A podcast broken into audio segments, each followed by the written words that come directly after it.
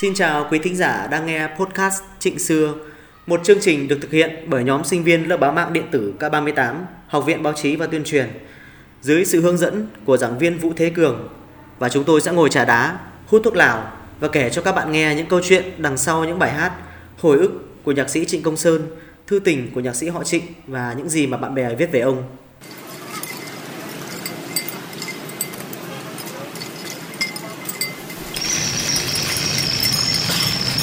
Sao? Chúng mày muốn nghe nhạc nhẽo gì không? Hay để tao cất cái đài đi nào? Để ngoài này chật quá mà Không có khách nào nghe cả. Thôi, để đây đi chú.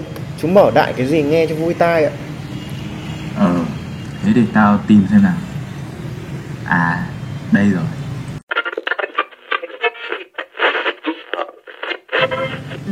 Năm 64 Vào một đêm mưa ở Đà Lạt. Tôi gặp một người nhạc sĩ nghèo Anh đến với tôi cũng bình thản lắm. Và qua một vài câu chuyện, Chúng tôi trở thành hai người bạn. Đó là nhạc sĩ Trịnh Công Sơn. Anh đề nghị tôi rất nhiều lần Về Sài Gòn đi hát với anh, Nhưng tôi từ chối bởi vì tôi yêu Đà Lạt. Và cái sự yên tĩnh, thanh bình của Đà Lạt. Tôi không thích những chỗ đông người như Sài Gòn. Nhưng nếu nói là định mệnh, thì cái định mệnh đó chắc cũng giống như là lịch sử, là một sự tái diễn không có ngừng. Bởi nó là định mệnh. Cho nên ờ, đến năm 67 tôi trở về Sài Gòn. Ở một sự tình cờ, tôi gặp lại anh chị Công Sơn trong cái dòng người của một buổi chiều trên đường Lê Thánh Tôn. Từ một cái đêm định mệnh gặp nhau rồi tới một buổi chiều gặp lại nhau. Tất cả nó bắt đầu từ đó, từ cái buổi chiều đó, ở trên một cái nền gạch đổ nát. Có một cái quán lá sơ sài được dựng lên với cái tên là quán văn. Tôi bắt đầu hát ở đó với anh chị công sơn. Ơ chú ơi, đây là bà ca sĩ Khánh Ly, người yêu ông Trịnh Công Sơn phải không? Cháu thấy cứ nhắc đến Trịnh Công Sơn là lại nhớ đến Khánh Ly ạ. Không phải đâu bạn ơi Hôm trước chú kể người yêu ông Trịnh Công Sơn là bà Giao Ánh cơ mà.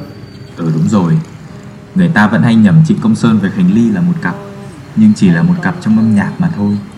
Bởi vì ngoài Khánh Ly thì không ai hát nhạc Trịnh hay hơn, Và Khánh Ly cũng từng nói là, Từ ông tôi thành danh, Và quan trọng hơn là tôi thành nhân, Tôi đã sống cùng tên tuổi của ông gần 40 năm, Với những lời ông bảo, Phải luôn sống với đời bằng một tấm lòng, Và sống với người bằng sự tử tế. Ông Trịnh Công Sơn là một nửa đời sống của tôi. Khánh Ly cũng từng ví người chồng là da thịt, Máu mủ của mình. Còn ông Trịnh Công Sơn là khối óc của mình À đây, tao có mấy trang mà Khánh Ly viết cho Trịnh Công Sơn An mày đọc cho chúng nó nghe một đoạn Tao bán hàng cái đã Ở đâu và bao giờ cũng vậy, mỗi khi nghe tiếng nói cười, tôi đều cảm thấy yên tâm vô cùng. Ồ, Mai Hà, có qua không? Tôi cười.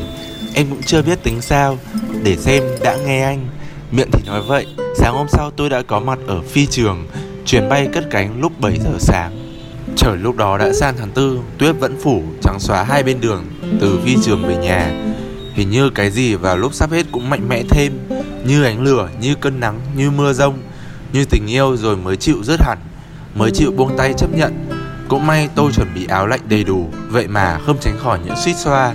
Tôi đi thẳng lên lầu, giòn rén vào phòng, anh đang ngủ, giấc ngủ buổi chiều, khuôn mặt gầy xương xương góc cạnh, cái kính gọng vẫn vẫn như đồi mồi trên bàn đầu giường, anh gầy quá, tôi bước lại gần anh hơn. Rất nhẹ nhàng, tôi cúi xuống, nhìn sang mặt anh, tôi không nghe hơi thở của chính mình. Tự dưng tôi muốn hôn lên trán anh, tôi không làm thế. Tôi muốn nắm lấy bàn tay rất gầy, có những ngón thon dài đặt trên ngực, tôi không làm thế. Và cũng rất nhẹ nhàng, khi bước vào, tôi ra ngoài phòng khách, ngồi nói chuyện với tâm, tịnh và anh thích. Anh bước ra, tay vuốt tóc, tay chỉ tôi. A tới rồi à, tới hồi nào vậy? Giọng anh không hề có chút ngạc nhiên. Làm như Cái chuyện tôi đến anh đã biết Ngày xưa cũng thế chúng tôi ôm choàng lấy nhau. Và đến lúc này tôi mới cảm nhận rằng Chúng tôi thực sự có nhau. Không phải trong một giấc mơ kéo dài 17 năm Tất cả chúng tôi ngồi bên nhau. Hình như chưa bao giờ chúng tôi nói với nhau nhiều Dù ở bất cứ một đề tài, một lĩnh vực nào. Hình như chúng tôi có cách nói mà chỉ hai chúng tôi hiểu được. Một cách nói ở bốn con mắt im lặng. Cũng có lúc cả hai chúng tôi bị lôi cuốn vào câu chuyện vui của mọi người. Nhưng đó là những điều hoàn toàn không dính líu Liên quan đến những thực, điều thực sự chúng tôi muốn nói với nhau. Tất cả những điều cần nói chính là những điều không bao giờ nói bằng lời. Buổi chiều tuyết rơi kín mặt hồ Chúng tôi đi bên cạnh hàng cây đầy hoa, hoa tuyết. Nói chuyện bâng quơ Không gì rõ ràng được đặt ra. Không có gì thắc mắc Không có khoảng cách 17 năm để phải ngỡ ngàng. Tôi ngỡ như vừa từ Sài Gòn ra Huế thăm anh. Anh từ Huế vào Sài Gòn. Chúng tôi uống cà phê tại La Polgade Tôi tưởng sẽ có nhiều điều để hai anh em nói với nhau, Nhưng cả hai đều không nói gì cả. Bao nhiêu ngày tháng đã đi qua giữa chúng tôi, Anh vẫn không bao giờ thay đổi. Tôi cũng thế. Cả hai có những thắc mắc về đời sống của nhau Bởi 30 năm trước đã không hỏi Thì 30 năm sau cũng không hỏi. Tôi quý những giây phút ở bên anh Và tôi nghĩ anh sẽ nói những điều cần nói. Nếu có, Anh im lặng cũng có thể vì những điều anh nghĩ Anh muốn không còn cần thiết để phải nói ra. Bây giờ là cuối đông. Những bông tuyết bay trong chiều, Động trên những cành cây trụi lá, gầy guộc. Chúng tôi đi bên nhau. Tia nắng dịu dàng đậu trên những bông hoa nhỏ bé, Lấp lánh tấm thảm dày trắng tinh. Chỉ có vết chân bé nhỏ của những chú sóc nghịch ngợm chạy tới, Ăn những hạt bắp rang nổ bung Mà anh liệng ra như để dụ chúng lại gần. Anh cười vui, Ánh mắt long lanh theo dõi. Tôi ít thấy anh cười Mà anh cũng chẳng bao giờ thấy tỏ vẻ buồn bã. Chúng tôi tìm đến một thân cây lớn, Một nửa ngập dưới tuyết, Ngồi nghỉ chân. Tuyết vẫn rơi, Chỉ có hai chúng tôi giữa một vùng trắng mênh mông yên lặng. Chẳng lẽ không có gì để nói, Không còn gì đáng nói Sau mười mấy năm vắng nhau? Có chứ. Anh đã nói Không phải với riêng tôi Mà ở những bài hát. Tôi đã nghe và hiểu từ đó. Có đường xa mà gió chiều quạnh quẽ Có hồn ai đang nhẹ nhẹ sầu lên. Tôi là ai mà còn khi giấu lệ? Tôi là ai mà còn trần thế gian? Tôi là ai, là ai? Là ai mà yêu quá đời này? Con diều bay mà linh hồn lạnh lẽo Con diều rơi cho vực thẳm buồn theo Tôi bỗng thương anh thêm Và càng quý trọng những giây phút bên anh Cũng vội vàng ngắn ngủi như những lần tôi ghé Huế Tuy nhiên tôi nghĩ Như thế có lẽ tốt hơn bởi vì những điều như thế đã cho tôi cái cảm giác là không hề bao giờ giữa chúng tôi có cái khoảng cách 17 năm. Lá vẫn rơi trên lối chúng tôi về, những khóm hoa nắng vẫn lấp lánh trên đường chúng tôi đi, tất cả vẫn còn rực rỡ. Quay về căn phòng nhỏ, ánh lửa như hồng thêm, ấm áp thêm bên ly rượu màu hổ phách, cay nồng. Cởi áo lạnh ra, trông anh gầy hơn xưa nhiều. Song so với lần gặp nhau ở Paris 1989, anh có vẻ khỏe hơn. Bên cạnh anh là Hoàng Xuân Giang của quán văn ngày xưa. Giang đã có vợ, con gái lớn rồi.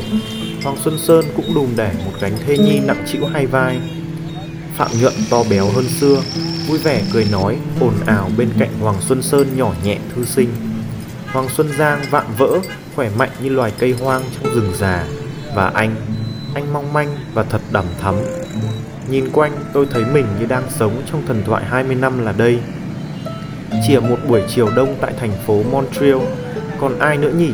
Chắc chắn là còn thiếu một vài người. Trong tôi một thoáng ngậm ngùi. Chúng tôi chia tay nhau dưới ánh đèn đường vàng vọt. Trước cửa nhà anh Quế Mai gặp anh. Anh và tôi trở về nhà Tâm. Nỗi vui làm tôi khó ngủ như ngày xưa Sau mỗi buổi hát. Chúng tôi thường vui ngồi lại với nhau, chia cho cạn niềm vui còn sót lại. Những niềm vui không thể để vung vãi, bỏ phí, phải uống hết, nuốt hết vào lòng. Chúng tôi đã sống bằng những niềm vui không nhiều trong đời. Chúng tôi đã sống bằng những niềm vui không nhiều trong đời. Tôi tự cho mình cái bóng của anh và anh cũng được hưởng niềm vui đó tôi mở cửa phòng rất nhẹ. Anh đã ngủ yên. Chỗ tôi nằm cách chỗ anh một sải tay. Tôi khẽ nằm xuống, kéo mềm lên, nhắm mắt dỗ giấc ngủ. Tôi nghĩ lát nữa đây, khi mặt trời lên trên thành phố này, khi tôi thức dậy, tôi sẽ nhìn thấy anh. Tuyết vẫn bay ngoài cửa sổ, nhưng ngày sẽ đẹp. Anh dậy rất sớm và việc làm đầu tiên trong ngày của anh là ra khỏi nhà, tìm đến một quán cà phê, ngồi đó hút thuốc và nhìn người qua lại trên đường phố. Phải nhìn thấy mọi người, một ngày không thấy ai, buồn, dễ sợ. Tôi nhìn anh cười không nói. Cái nhìn và nụ cười là câu trả lời. Ngày xưa anh cũng thế. Chúng tôi cùng nhau ngồi xuống phố. Vẫn im lặng đi bên nhau, với nỗi hân hoan hạnh phúc không thành tiếng. Vẫn im lặng đi bên nhau, với nỗi hân hoan hạnh phúc không thành tiếng. Mỗi ngày tôi chọn đường mình đi, đường đến anh em, đường đến bạn bè tôi chọn nơi này cùng nhau ca hát, để thấy tiếng cười rộn rã bay. Đó là những điều rất thật thà anh đã nói, đã làm, để sau cùng tôi chợt biết rằng vì sao tôi sống, vì đất nước này cần một trái tim, và như thế tôi đến trong cuộc đời, và như thế tôi sống vui từng ngày. Đã yêu đời bằng trái tim của tôi. Tôi thấy anh yêu đời thực sự. Anh cười với ông phạm duy, ông trầm từ thiêng, ông duy khánh và các bạn qua điện thoại anh hát và chỉ cho tôi, cắt nghĩa cho tôi những bài hát mới. Nhớ đừng có hát như trả bài nhé. Giọng anh hát khỏe hơn lần gặp ở paris. Thôi anh hát đi, anh hát hay hơn em. Anh cười, mắt anh cũng cười. Anh bao giờ cũng hát hay hơn mai. Tôi bồi hồi nhớ lại những ngày tháng của năm 1967 chúng tôi, những người bạn nghèo đến với nhau, gắn bó không ngờ. Gia đình anh giàu, gia đình hoàng xuân sơn, hoàng xuân giang cũng giàu nhưng cá nhân chúng tôi đều nghèo.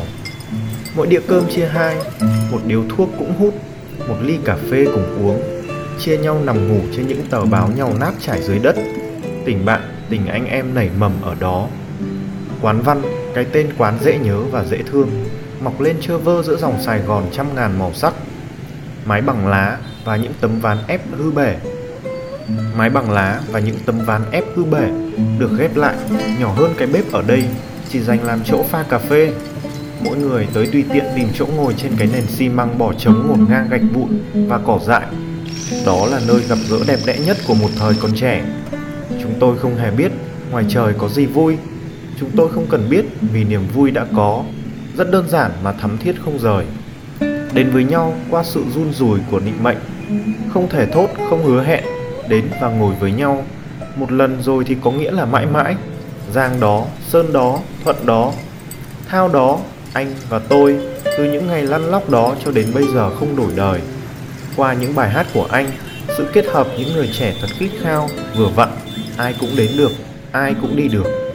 Em theo đời cơm áo, mai ra phố xôn xao, bao nhiêu ngày yêu dấu tan theo. Tôi có cảm tưởng đó là một lời trách móc anh dành cho tôi. Rất dịu dàng như bản tính anh từ bao nhiêu năm nay, câu hát đó theo tôi như một vết thương. Đòi cơm áo quả, thật là đã cho tôi lắm ê chề, khổ đau. Nhưng những ngày yêu dấu bên anh và bạn bè đã chẳng bao giờ tôi quên. Dù đời sống có làm tan vỡ, có làm chìm sâu những mơ ước của một đời người, thì trong trái tim bầm dập của tôi, những ngày tháng cũ vẫn là một điểm son, là một bám víu cuối cùng và duy nhất.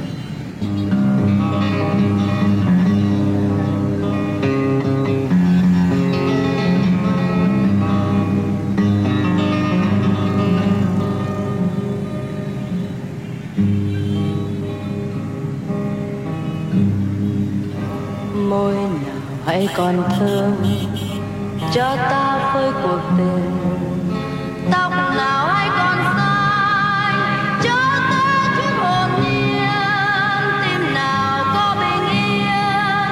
Ta rêu rao đời mình, xin người hãy gọi tên. Khi tình đã vội quên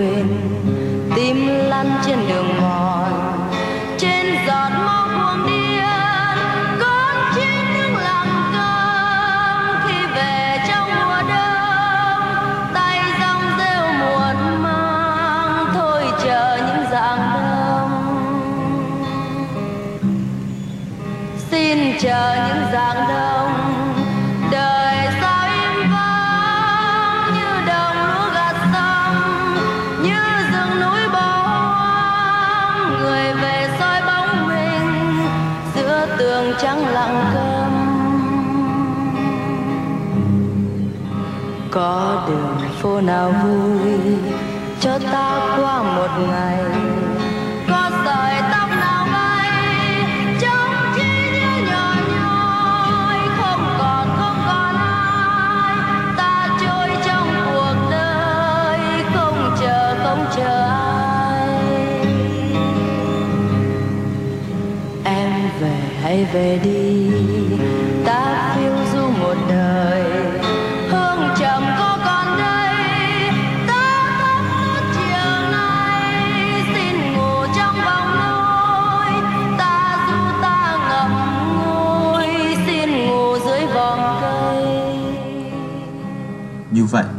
Quý thính giả vừa nghe xong tập 3 của Trịnh Xưa với những câu chuyện nhẹ nhàng qua lời kể của ca sĩ Khánh Ly. Hẹn gặp lại quý thính giả ở số tiếp theo của Trịnh Xưa phát sóng lúc 20 giờ ngày 7 tháng 11. Xin chào và hẹn gặp lại.